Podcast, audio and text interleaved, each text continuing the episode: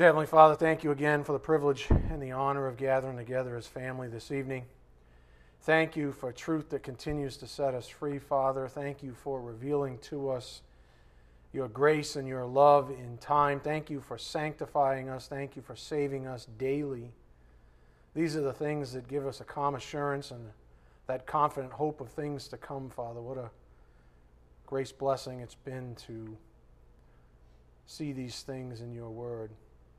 We are most grateful and thankful, of course, for the word, our Lord and Savior, the Son whom you sent to die in our stead. For that we are most grateful and thankful, Father. We do just ask for your blessings on this evening's message. May it be edifying for our souls. May it challenge each of us as we hear your calling upon our lives. We ask this in Jesus Christ's precious name. By the power of the Spirit, we do pray. Amen. Again, the difficult passage is believing part four. I believe this is the last part on believing. These should be relatively short, uh, anything short compared to 117 on the gospel. Uh, but again, these are sort of patchwork items that uh, we had to glaze over uh, probably more quickly than some of us would have liked. Uh, and now the Spirit's got us going back and sort of filling in any gaps we might have. And the idea is that these are, you know, quote unquote difficult because technically the Bible's not difficult. It's man that makes them difficult. And so we've been taking this tact to discover the ways in which man has perverted not just the gospel, but the elements of the gospel, including things like believing. And uh, I believe the next one in the docket is probably going to be repentance. I want to begin with an analogy, though. Um, do you believe that people survive jumping out of planes all the time? Right? I mean, do you believe that parachutes work? Most will say yes. Okay, then, well, let me ask you this. Why won't some people that believe that parachutes work actually jump out of a plane? The answer trust. If you believe a parachute works, why not jump out of a plane? Trust. A person can believe something to be true, possibly even for others, but still not trust in it for their own salvation. That's been sort of the tact that the Spirit's been taking with this concept of believing. A person can believe something to be true, possibly for others, but still not trust in it for their own salvation. Let me state this a little differently.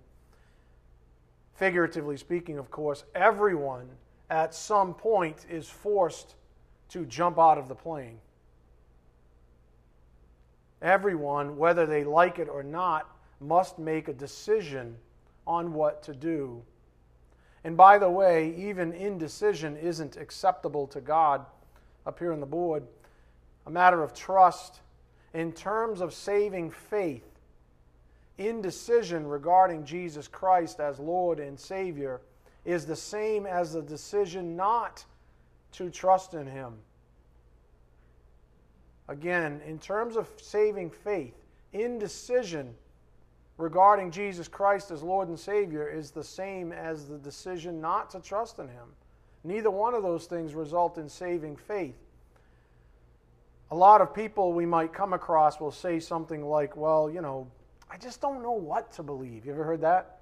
You talk to them about Jesus Christ, you talk to them about God, and they say, you know, I get what you're saying, but I just, I just don't know what to believe. And oddly enough, that, my friends, is like the biggest invitation of all invitations regarding evangelism. That person is confused about what to believe if they are indeed being open and honest, of course, and not just pacifying or being kind to the evangelist. That person is confused about what to believe. What's ripe about this kind of situation is that this person seems to want to believe. So the question really isn't if. It's not if they believe, it's what. What do you believe? And that is a very good place to start. So, Evangelism 101, this is really just a capture of so much of what the Spirit's been teaching us over the past year. The question we ought to be asking people is what do you believe in? What? This came up on Tuesday as well. What do you believe in? Not merely do you believe. There's a lot of people who say, when asked, Do you believe in Jesus Christ? I do. Well, which, which Jesus is it, though? is it the little J Jesus, the one that Paul wrote about to the Corinthians? The different Jesus?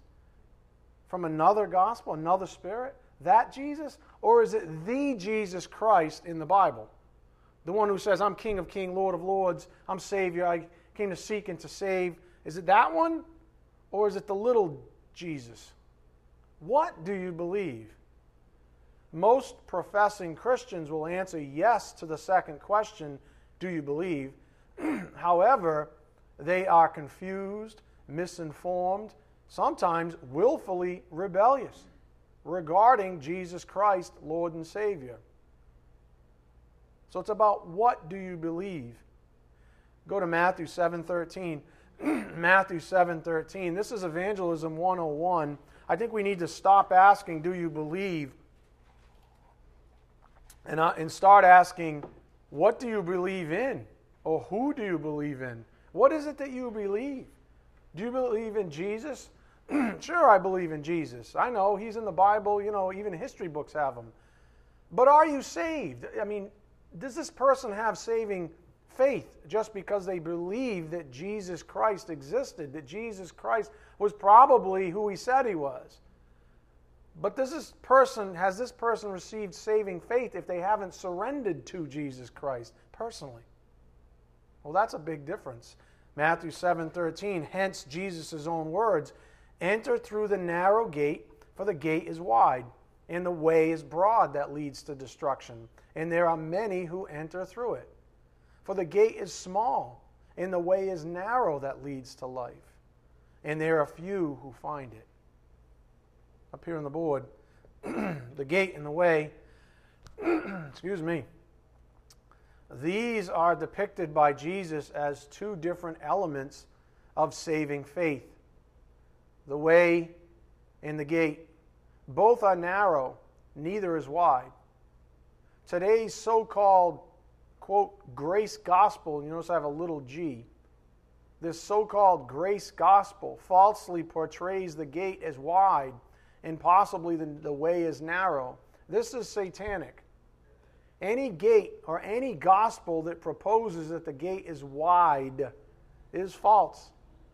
Sure, God loves us. He would love for all of us to be saved, but yet He also has righteous indignation. He also has justice that says, if you don't accept my Son, Lord and Savior, Jesus Christ, then you, do, you are not saved. I'm not going to give you because you're arrogant, and I'm opposed to the arrogant. So says Scripture. I give, I give grace to the humble.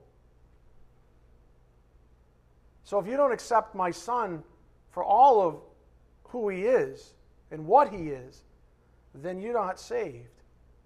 But today's grace gospel waters the whole thing down and says, believe this little prayer right here, right in the back of your Bible, whatever. That's satanic. That's merely mental assent. What the Spirit's been saying in words is simple Hear my word and believe in it. Not your own intuition, or for some of you, not even what you've been taught in the past. Place your trust not in man made things, but in the things of God. For this is the true faith, or this is what true faith comes from. Up here on the board, 2 Corinthians 4:18. While we look not at the things which are seen, but at the things which are not seen. For the things which are seen are temporal but the things which are not seen are eternal. Faith is given by God alone to those who repent and believe in Jesus Christ as Lord and Savior. That is the picture of what happens at the narrow gate. Even the way to it is narrow, as Jesus stated. And those are not my thoughts, of course, those are the Lord's. And just to compare, these two different gospels. Scriptural grace, for the gate is small and the way is narrow that leads to life, and there are few who find it. Matthew 7 14. Today's false grace, the gate is big, many are saved, but the way is narrow, only a few saved will submit to the Lord. So the argument theologically ends up sliding to the right, if you would. The argument slides to the right. The true argument is about whether or not a person is saved, whether they're an unbeliever or a believer. And the narrow gate and the narrow way both point to this situation here. But the false gospel slides it to the right and says, oh, you just have to believe in Jesus Christ that he died and this kind of a thing, and you know, believe these things, hedge a good bet, hedge a good bet, and then later on you can accept all of him. No, he's literally standing at the gate. Remember, he's the great shepherd. He's the one who decides who comes in and out of the sheep, the, the fold, right? The sheepfold. He says, You accept me at the gate, or you accept none of me. It's me. I decide. You don't get to decide on me later on. So, this is one of the things, the subtleties that the Spirit's been getting at up here on the board. The focal contest in the Bible is not whether or not believers are carnal or spiritual, rather, it is whether or not a person is unsaved or saved. A false gospel places wrong emphasis on the prior, giving many a false hope from a faith that suggests a person is, quote, fully saved, optionally later. Remember, I told you, being saved is something that God already has done for a believer. In eternity past, He saved you. But the question always falls to the wayside. Most people believe that salvation is, oh, I'm saved, I get to go to heaven. What do I do, like the rich man? What do I do to get to go to heaven? Well, say this thing and He'll save you from the lake of fire. Because don't you want to go to heaven instead of lake of fire? Absolutely. I mean, who doesn't want to do that? Even a little kid knows that. That's why I said on Sunday, no, little kids, I don't, I'm not buying it that little kids understand what repentance is. How could they? you have to understand how depraved you are in the first place. What little kid understands how depraved they are? They only know what we tell them. So the whole point is again up here on the board a false gospel places wrong emphasis on the prior, giving many a false hope from a faith that suggests a person is fully saved optionally later. No, that's not how it works. From God's perspective, He saves you. Let's press on. You might ask yourselves, how does this happen? How does this false doctrine propagate in this world? Well, there's no one culprit here, but one is certainly the abundance of shepherds out there that aren't even really shepherds at all. I had someone write to me this as, as recent as this afternoon. I just I haven't seen I haven't seen this person literally since my days in the service. Just found him on Facebook. I'm, I'm out there trying to get people to my page where they can see scripture and stuff. So I'm looking for everybody, right? and they tell me, "Oh, this how great is that? I'm I'm under a woman pastor." And I said to myself, "Well, the first thing is that that's impossible because there's no such thing as a woman pastor, not a real one, anyways. She might have an office in a church. There might be a board of directors, even that voted her in. But there's no such thing as a female pastor. So they're off the top of right now. How many, how many, what percentage of so called shepherds are female nowadays? I don't know, but it's significant enough. Go to John 10 1. John 10 1. So there's no one culprit here, how this thing happens, but we know that there's a lot of shepherds out there, a lot of people standing behind pulpits, I should say, that aren't even real shepherds. Jesus had something to say about that too. John 10 1. Truly, truly, I say to you, he who does not enter by the door into the fold of the sheep, but climbs up some other way, he is a thief and a robber. But he who enters by the door is a shepherd of the sheep. You see? In other words, the great shepherd is the one who approves. Truly, truly, I say to you, he who does not enter by the door into the fold of the sheep, but climbs up some other way, he is a thief and a robber. That person, technically, would be the person who refuses the fullness of Christ himself, the fullness of the gospel, let's say. I only want to teach things that, that fill seats in my congregation. Go to Seekonk. Oh, you don't have to go very far. Go to Seekonk. They have a gay pride flag out front of a congregational church, who's pastored, by the way, by a woman. What do we expect? That's a person who's climbing over the side. Do you understand? That's a thief and a robber. That person didn't go through Jesus Christ because Jesus Christ would never ordain a female pastor. Certainly not gay pride. That's the kind of stuff that we're dealing with. But you see, that stuff fills seats. Satan is brilliant. Just remember that. And one of the things that I keep that just keep coming up in my own studies is misdirection, misdirection, misdirection. How did it start in the garden? What did he say? Did God really say? Let me get you thinking about something else. You know what God said, but I can't I can't make you fall that way. I got to get you tempted in another way. Let me misdirect your line of thinking. Let me start asking you leading questions. You know, like a sleazy attorney, because Satan means attorney. Like a sleazy attorney starts sucking, asking you the wrong question. Well, well, why not? Why not this thing? Did he really say that? Satan's brilliant at misdirection. Satan has done a masterful job of sowing misdirection even from pulpits, resulting in folks asking the wrong questions. The question we ought to be asking, folks, is what do you believe? Not do you believe. Everybody's going to, especially, come on, let's face it, especially in mixed company around here.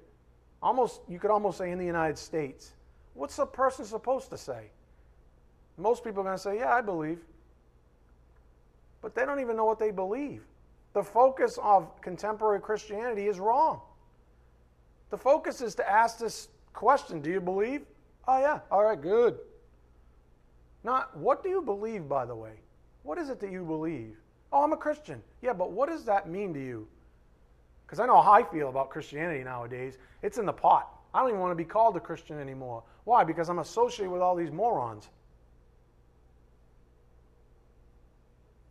And nowhere in the Bible, by the way, does it say we have to be, we have to call ourselves Christians. Remember, it was a derisive term when it first came out in the first place. Even so, God is faithful, even to we shepherds who have faltered in the past, who ourselves were misled for a time. Go to Jeremiah 3:15. Jeremiah 3:15. This is serious business, folks. This is serious business. That's why I won't sit down. I probably, it's possible. Brenda says I might have walking pneumonia. I don't know. But I'm not going to, I can't sit down right now. How am I going to sit down in the middle of believing? God will hold me up. I'll stand because God will make me stand. Amen? People like, Amen. Jeremiah 3:15. Then I will give you shepherds after my own heart, excuse me, who will feed you on knowledge and understanding. That's what he says. God is faithful. If you're seeking, what does the Bible say? You will what? Find. He's not going to leave you stranded. Practically speaking, when it comes to shepherds, by the way, and this is me being totally honest with you, scripturally accurate, your job concerning any shepherd, especially this one, is simple. Do you trust me? Do you trust me? I'm not asking for an answer. Somebody like, yeah. I don't. This is between you and the Lord, right? Somebody just doing this, yeah, but you're like, no, not really. Do you? That's the big question. Honest to goodness, that's the big question. Do you trust me? Do you believe that I am a true under shepherd given as a gift to you all from the great shepherd himself. That's between you and the Lord. For if you don't, I say this with all integrity, in all honesty, in all love, if you don't believe that, then you need to leave here ASAP. Then leave, honestly. This reminds me of Paul's words to the Corinthians. Go to 2 Corinthians 4 1. 2 Corinthians 4 1.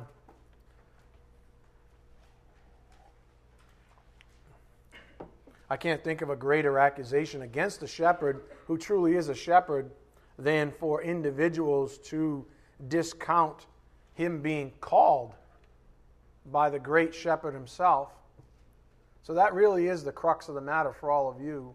2 Corinthians 4 1 Therefore, since we have this ministry, as we received mercy, we do not lose heart, but we have renounced the things hidden because of shame, not walking in craftiness or adulterating the word of God, but by the manifestation of truth, commending ourselves to every man's conscience in the sight of God. I just did that with you. Do you trust me? That was me saying, What's your conscience say about the shepherd that's teaching you? Even if our gospel is veiled, it is veiled to those who are perishing, in whose, God, in whose case the God of this world has blinded the minds of the unbelieving, so that they might not see the light of the gospel of the glory of Christ, who is the image of God. For we do not preach ourselves, but Christ Jesus as Lord, and ourselves as your bondservants for Jesus' sake. That's interesting, isn't it? We do not preach ourselves, but what? Christ as Savior? No. What do they preach? Christ as, what's it say? Lord. Christ as Lord. Not just some Savior. Lord and Savior. Lord appears a lot more than Savior, by the way, in Scripture when it is referring to salvation. But that's amazing given what's out on the street nowadays as a little g gospel. We do not preach ourselves, but Christ Jesus as Lord, and ourselves as your bondservants for Jesus' sake. For God, who said, Light shall shine out of darkness, is the one who has shown in our hearts, in true shepherds, true under shepherds' hearts, to give the light of the knowledge of the glory of God in the face of Christ. Again, the point on the board is misdirection. Satan has done a masterful job of sowing misdirection, even from pulpits resulting in folks asking the wrong questions. The questions we ought to be asking folks is what do you believe, not do you believe. The focus of contemporary Christianity is wrong. A good under shepherd is going to encourage you to ask these tough questions, especially regarding the gospel. For example, up here on the board, regarding the narrow gate and the narrow way, True believing in Jesus Christ carries with it trust in Him as Lord and Savior. He's a person, after all, not just a bunch of facts, not just an office, or not just someone who fulfills these offices, so to speak. That trust never leaves a saved person, which is why, under the most extreme temptation, he has never lost one. Why? Simply put, a saved person is a changed person. Regarding our current topic of believing, more on this the wide gate and broad way. It's possible, now I need you to concentrate on this. It's possible to quote, believe in Jesus. We've seen this in Scripture. Believe in Jesus, His good name, His works, His resurrection, etc., and not be saved for one reason if that person has not accepted Jesus Christ as Lord and Savior. You don't get saved based on saying yes to a bunch of facts about a man. You accept him as Lord and Savior. That's very different. There's a trust issue in view, not a trust in the facts. Even the demons believe. Not a trust in the facts, a trust in the person. Do you believe? Do you trust? Will you humbly accept that you are a sinner and you need a Savior. And you want a Lord. And you want the whole person Jesus Christ. Not just the goodies bag that comes with saying a little prayer. Not just a little goodie bag that comes with so called believing all this stuff about his offices. You see, it's possible then to believe in Jesus. You know, who was he? Oh, he was, you know, Jewish. You know, he, he went to the cross, you know, this, that. But I don't really want him Because it's the same guy who says, I have to deny self. I have to give up myself. I have to surrender myself. I have to surrender the lordship that I'm currently in as an unbeliever so that I may take on another lordship.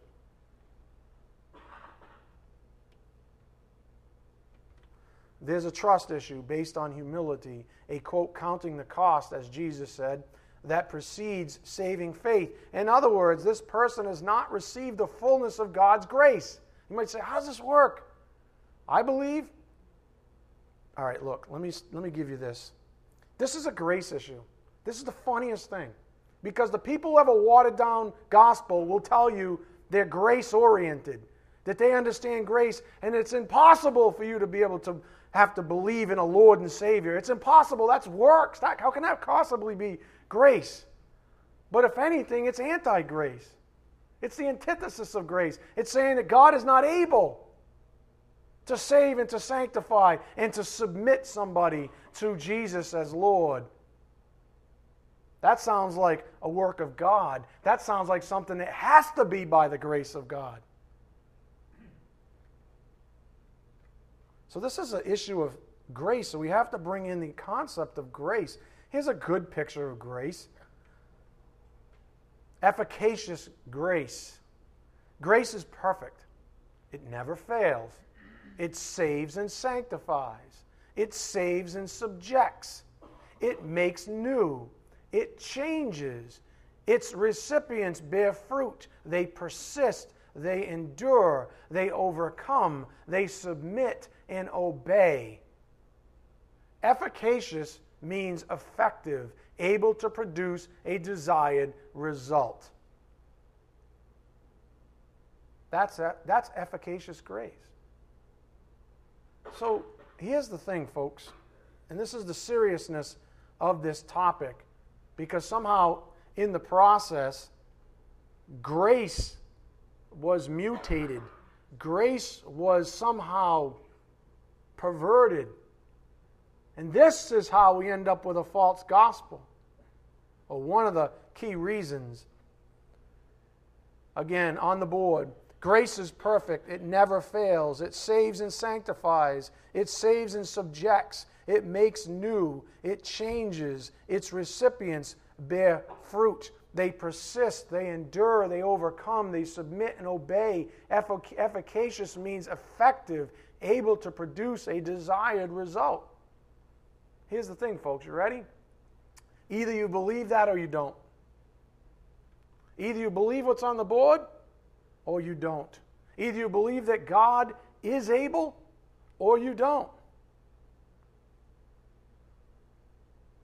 If you believe that He can save you, but His grace doesn't include a complete inward born again result, then you are believing the wrong gospel. Judas is a good example of a person who, quote, believed in Jesus in some spurious way, but wasn't saved. You might say, but what did he believe then? Well, I can only speculate, so I won't.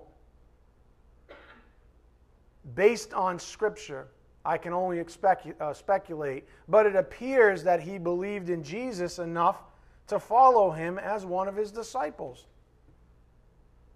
I don't know what exactly Judas's problem was.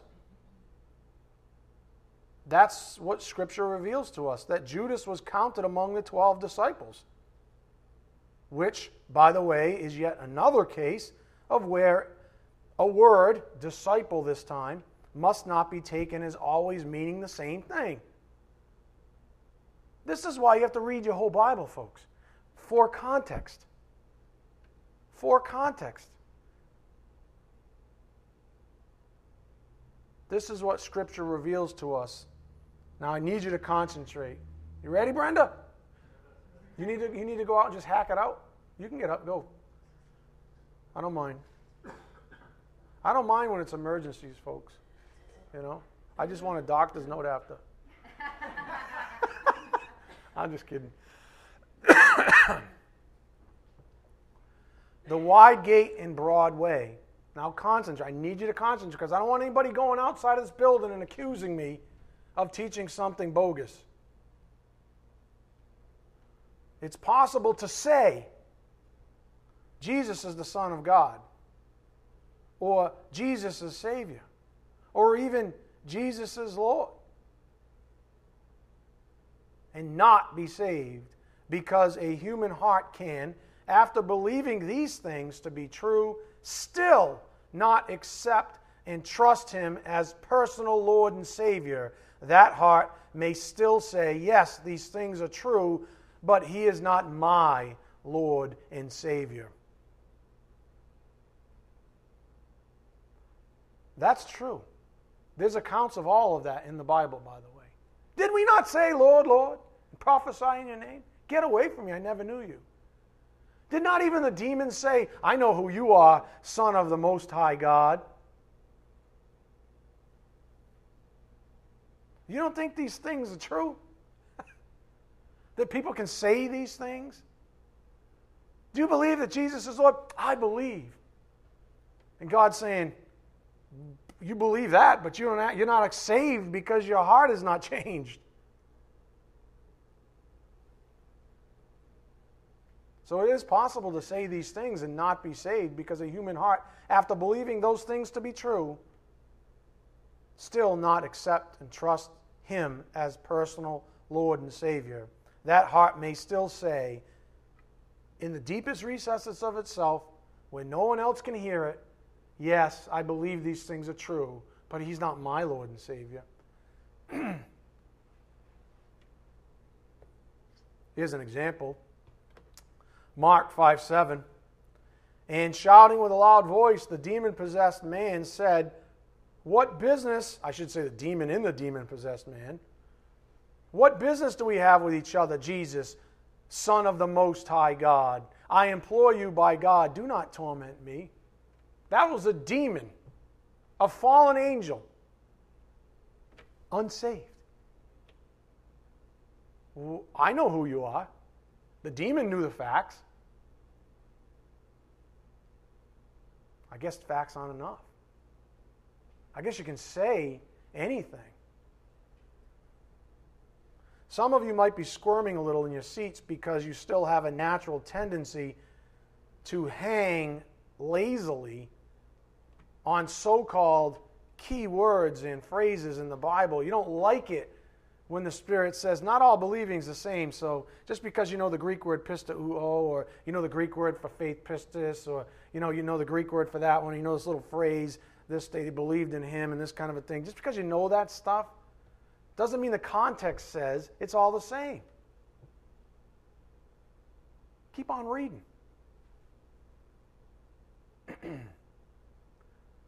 the Spirit is smashing those things in our souls and for a good reason. Go to Romans 10:6. Romans 10:6. Ah, it's so much easier, isn't it, just to sort of be lazy about all this? So much easier just to, you know, peddle a false gospel and tell everybody they're saved. Thanksgiving dinner is just such so much more sublime, you know, just so much nicer, you know? So much nicer. I don't want to upset, you know, Aunt Myrtle. I don't want to do that thing, right? I don't, I don't, you know, because she gets all excited and her false teeth fall out and it gets messy. Romans 10 6. But the righteous based, righteousness based on faith speaks as follows Do not say in your heart, Who will ascend into heaven? That is, to bring Christ down. Or who will descend into the abyss? That is, to bring Christ up from the dead. That would be works. But what does it say? The word is near you, in your mouth and in your heart. That is the word of faith, which we are preaching. That if you confess with your mouth Jesus as Lord, there it is again, and believe in your heart that God raised him from the dead, you will be saved. For with the heart a person believes, resulting in righteousness, and with the mouth he confesses, resulting in salvation. Even Jesus said that. That which fills the heart comes out of the mouth, right? So you see, these are hard issues. This is not a novel concept for this congregation after a year of it. After reading a passage like this one, in light of all the scripture we've read, and there's so much more, by the way, on the topic of believing, what might we, what might we rightly conclude up here on the board? the conclusion. Why has the concept of believing become, quote, difficult? Why would that happen? Why do people have such a problem with it? It's because people have perverted the concept of grace. I need you to tie those things together. If you don't get it right now, listen to the message again. It's in there. Tie these things together. What is it that you believe? Do you believe that you got a half grace? Or do you believe that God is totally gracious? Do you believe that, you got that, that God's only going to you know, give you a Savior, but not the, He's going to split that guy up, give you a Savior now and a Lord later? Or do you think He's going to give you all the one efficaciously, effectively? Do you think Jesus Christ, the great shepherd, is standing at the, the, the, the gate of the sheepfold and He's going to let some people climb over the side with a, with a little gospel? And another version of him, and then maybe later on, once they're in there and they, they muck it up a little bit with other people in the church, somehow, whoa, I can't, now you're my Lord. Does that sound like God at all? Or does it sound like God to say, no, here's the, here's the gate, it's really narrow. The way that leads to it is really narrow. Few will find it, but if you make it there and you make it through, I'll give you all of my Son, and He will approve of you, and He will never let you go. To me, that's grace. Amen? That's, that's literally grace.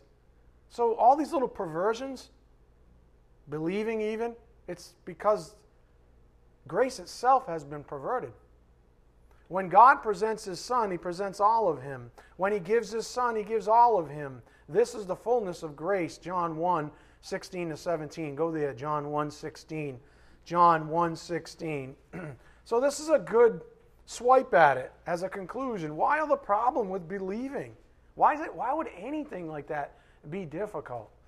I believe because people want to hang their hats on certain words. It's easier to believe that everybody who says they believe actually believe and are saved. It's easier to believe that. It's easier to pervert an entire parable, the parable of the soils, that allows for people to say they believe, then run away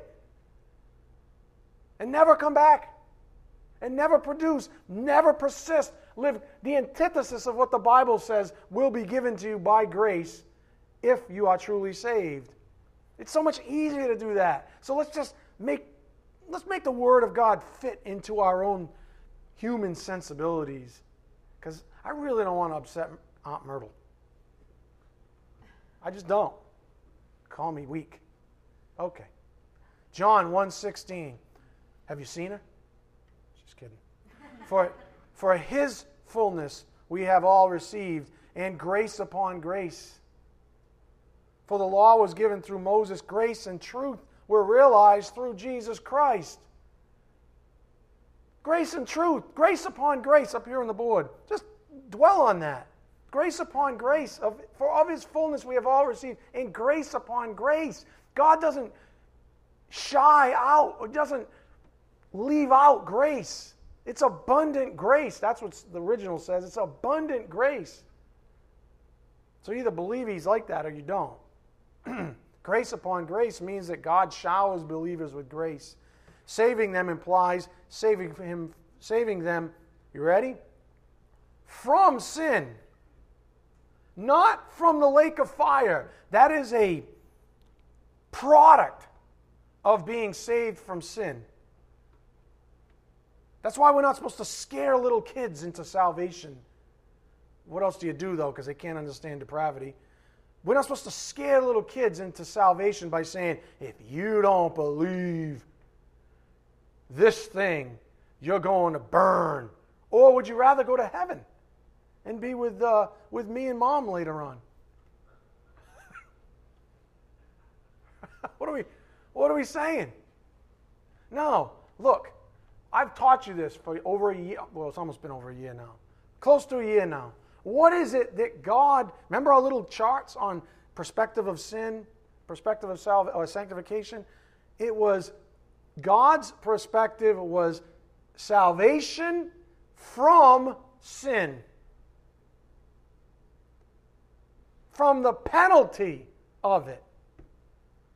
Where you go is not necessarily important. We know it's the lake of fire. But the main objective, the main concept of salvation, of soteriology and theology speak, is sin. If, if you never talk to somebody about sin, you're not talking about the gospel. You're just saying, hey, do you want to go to hell? Do you want to go to heaven? Believe these things about this guy, Jesus, and you get to go. Oh, definitely, definitely, I believe, I believe. I don't want to go to, I don't want to go to hell. Nothing's changed. That's a lie. Salvation from sin is the issue. From sin. Hmm. That's the problem. So, grace upon grace means that God showers believers with grace. Saving them implies saving them from sin. And I'll quote Spurgeon here. If it were possible for sin to be forgiven and yet for the sinner to live just as he lived before, he would not really be saved. Why would he say that? Because salvation means saved from the domination, the, the mastery, the sovereignty of sin. In other words, take me from this lordship and put me under this one. You get it? Take me from this lordship and put me under this one.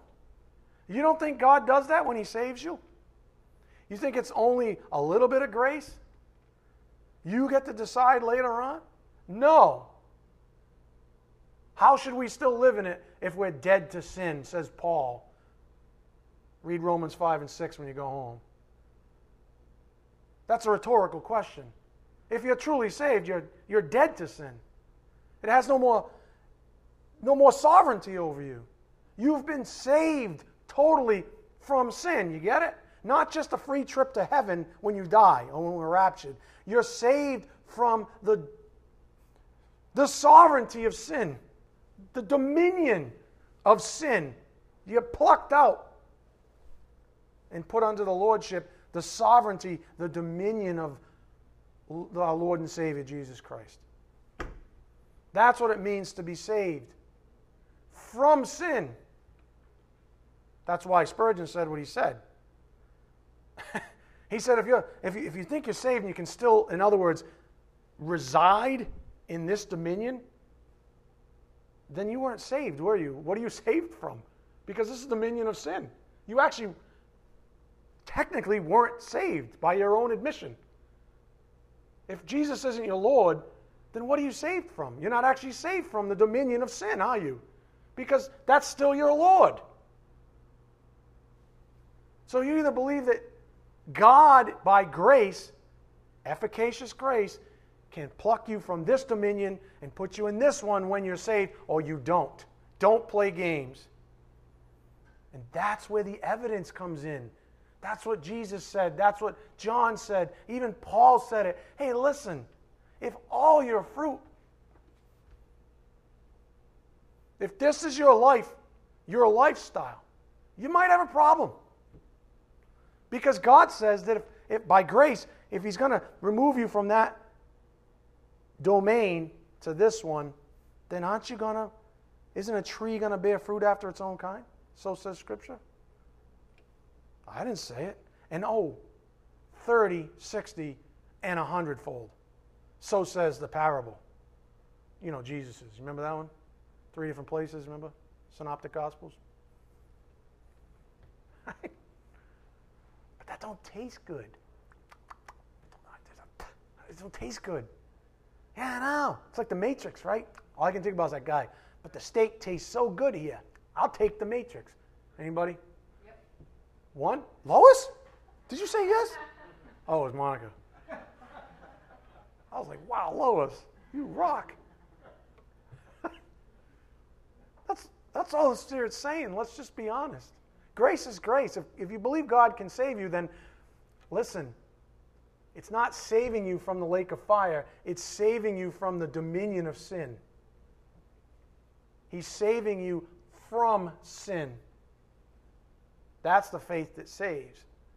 So if that's what you know to be true, and you'd have to go against Scripture not to believe it, then you have to admit a person who has not been transferred from this dominion to this one is not saved. Doesn't matter what they say they believe. Because people can say anything, as we've learned in Scripture. Up here on the board, there's a difference between a person who believes that God is able to swoop them into heaven and a person who understands and believes that his intention is to deliver them not just from hell, but from sin itself. Do you see the difference? There's a massive difference, folks. But the first part, oh, God, God loves you so much. Just believe in this thing. Doesn't even matter if you denounce Christ later on, which I personally believe, scripturally based, is impossible. Impossible. How can you denounce the one who saved you if you're truly saved? There's nothing in the Word of God that indicates that ever. Ever. You, that new creature is new. It adores the Lord and Savior Jesus Christ, adores Him. That's why when a person sins, that new creature has a contrite, repentant heart. Doesn't like it. We all sin. But the difference between the believer and the unbeliever is the unbeliever doesn't really not like it. There's no part of them that is repulsed by it. So there's a difference between a person who believes that God is able to swoop them to heaven and a person who understands and believes that his intention is to deliver them not just from hell, but from sin itself. This has been the gist of our four part series on believing, my friends. What we find when we read Scripture as it plainly presents itself is something very freeing that Jesus came to seek and to save. That the gate really is narrow and the way really is narrow that leads to life. That Jesus Christ, who made that statement, also stated, I am the way and the truth and the life, and no one comes to the Father but through me. Through me. Doesn't say his offices, it says me. Who's Jesus Christ? Savior or Lord and Savior? King of kings, Lord of lords? Nobody comes to the Father but through me. He says, This is who I am. Make no mistake about it. My spirit recorded all these words of mine for a reason, so that you would understand, so that you would be without excuse when it's your time to be judged.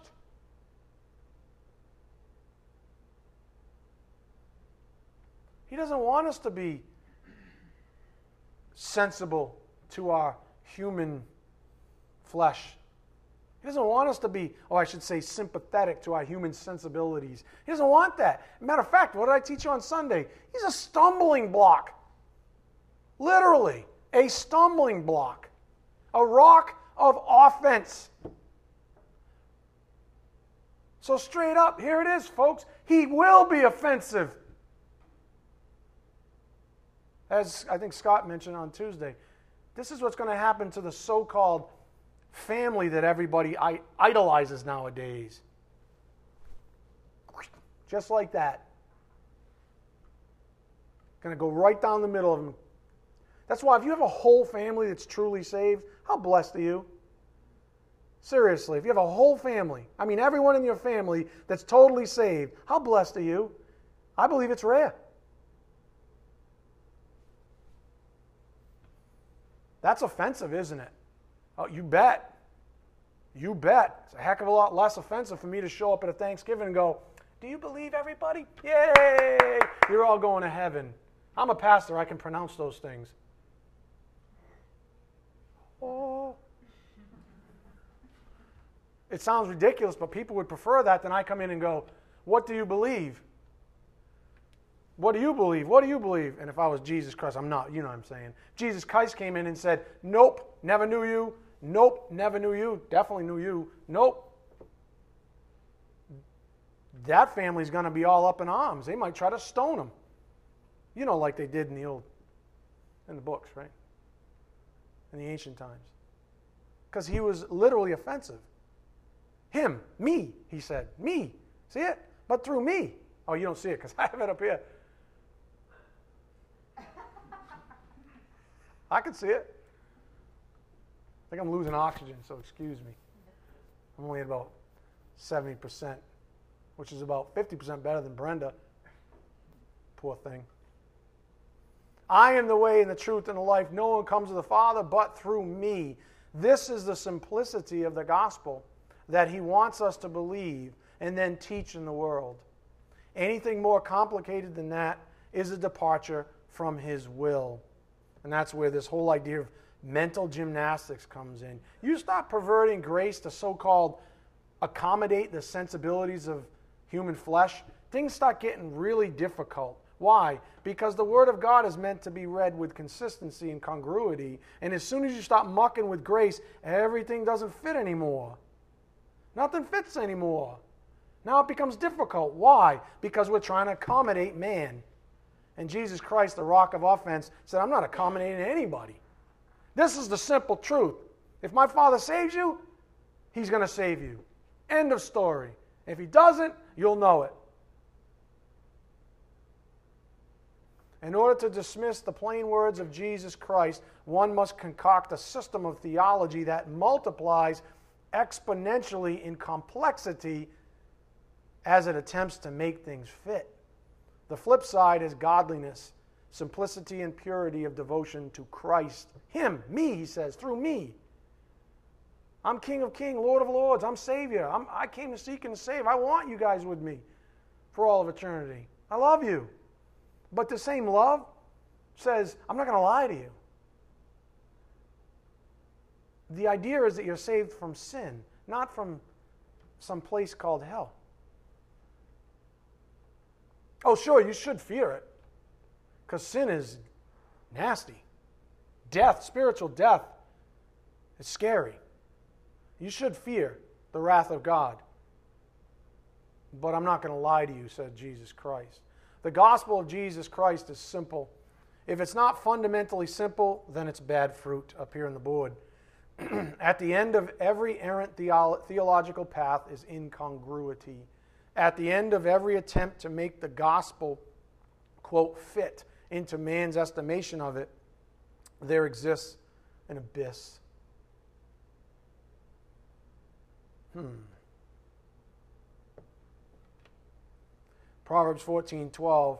There is a way which seems right to a man, but its end is the way of death. Jeremiah 17 9. The heart is more deceitful than all else and is desperately sick.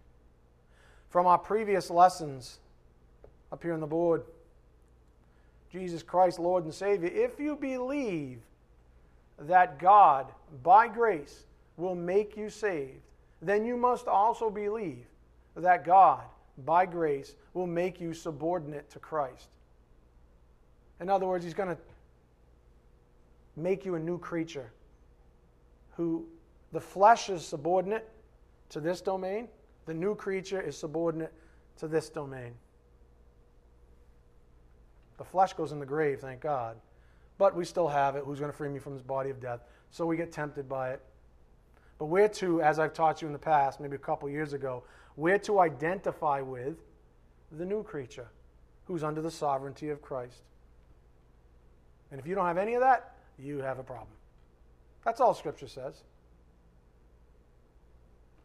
Therefore, be careful what you believe, for not all believing is the same or godly. One of the things the Spirit's been pointing out is there are a lot of people who say they believe, but then they have zero fruit. Like literally. Or the parable says they, you know, they fall in the rocky soil, things, or they get choked out, and then they run away and they're, they're, they're gone. We call those apostates. They were never really saved. Huh. Here's the recurring principle the Spirit's been teaching us up here on the board. Believing in the Bible, just because the word believe or its derivative shows up in Scripture, does not mean all believing is the same. To the contrary, Scripture contextualizes different beliefs, of which two categories arise belief in Jesus Christ or some other belief, which is really unbelief in Him which might be just the facts of his offices only or something like that. Believing in his, you know, just that he was a person and believing in his offices, that's not the same as understanding your own depravity and you needing and understanding and humbly accepting Him as Lord and Savior. That's totally different. As a point of review, go to John 8:43 and then I've got to pick a spot here. Pretty much out of time. See, this is what happens. I said this was our last believing lesson. See? I'm only about a little over halfway through my notes here. As a point of review though, excuse me. John 8:43 Why do you not understand what I'm saying? What was the problem with the Pharisees? It's because you cannot hear my word. Up here on the board. We know from Scripture, Matthew 13 9, he who has ears, let him hear. Faith comes from hearing, hearing the word of Christ. That's Romans 10 17, I believe. He who has ears, let him hear. In other words, if you don't have ears, you're not going to hear. And this is what he was saying in verse 43. It's because you cannot hear my word. You don't have, quote, ears. It's impossible to believe something that results in godly faith if you can't first, quote, hear it. Look at verse 45. But because I speak the truth, you do not believe me. You believe something, but you don't believe me. John 8 47. He who is of God hears the words of God. For this reason, you do not hear them, because you're not of God. So we conclude up here on the board not all believing is the same. Nowhere in the Bible does it state that all believing is godly. In fact, the Bible depicts man's heart as utterly deceitful. A lot of people tell themselves right now, this is what do you think this is all about? You think I like getting up here sick nonetheless? And telling people, hey, it's, it's, it, it's probable your own kids might not be saved. You think I don't know about that kind of stuff? Or your parents, or your best friends, or maybe in some cases your own spouse. How the heck do I know? You think that's a pleasant lesson to, to speak? No, you know what it's called? It's called integrity. It's called love. That's the truth. And like I said at the beginning of class, you either trust I'm an under shepherd or you don't. I know a good uh, church down the street has a woman with a, a rainbow flag out front. No, no takers? All right, that's good. oh, that was a golf clap. Someone gave me a golf clap like that. Nowhere in the Bible does it state that all believing is godly. In fact, the Bible depicts man's heart as utterly deceitful. Martin Luther, the great reformer himself, had a lot to say on this topic of believing, faith, and persistence up here on the board. I'll just give you one of his quotes here from Sunday. God gives no one his grace that it may remain inactive and accomplish nothing good, but in order that it may bear interest and by being publicly known and proved externally, draw everyone to God. As Christ says, quote, Let your light so shine before men that they may see your good works and glorify your Father which is in heaven. Matthew 5:16. Reminds me of the parable right after the parable of the, of the soils. He said, All right, who gets a brand new lamp and puts it under the bed? Nobody. You put it right there on the stand, right? And it shines bright. Same thing. Same person, same concept. If you're saved, you're a light. And people see it. I didn't say that. That's what the Word of God says. Martin Luther predates a lot of this contemporary little g gospel stuff. What a lot of people would call the gospel of grace in the last 50 years, maybe 100 years. This guy predated all of that. This is the guy that was so tore up, this monk, he was so tore up with the Catholic religion that he slammed this stuff on the door and said, This is all garbage. Where the heck is the church? Let's reform this thing because I protest. Great reformer, Protestant religion. This is him.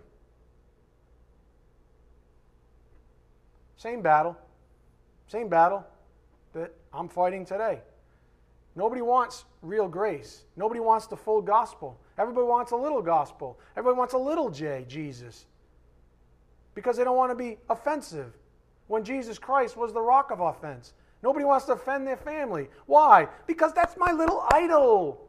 But it's my children. So, do you love them enough to tell them the truth? Oh, but we'll be divided. So? So what? What's more important? You getting them the truth or you, them not liking you because you stand up for Jesus Christ? Who's more important to you? Your little family or Jesus Christ? Fair statement, right? A lot of people, a lot of, I don't know, I'm not picking on women. I know it happens with guys too. But mothers, you're awful. Those little kids are your idols.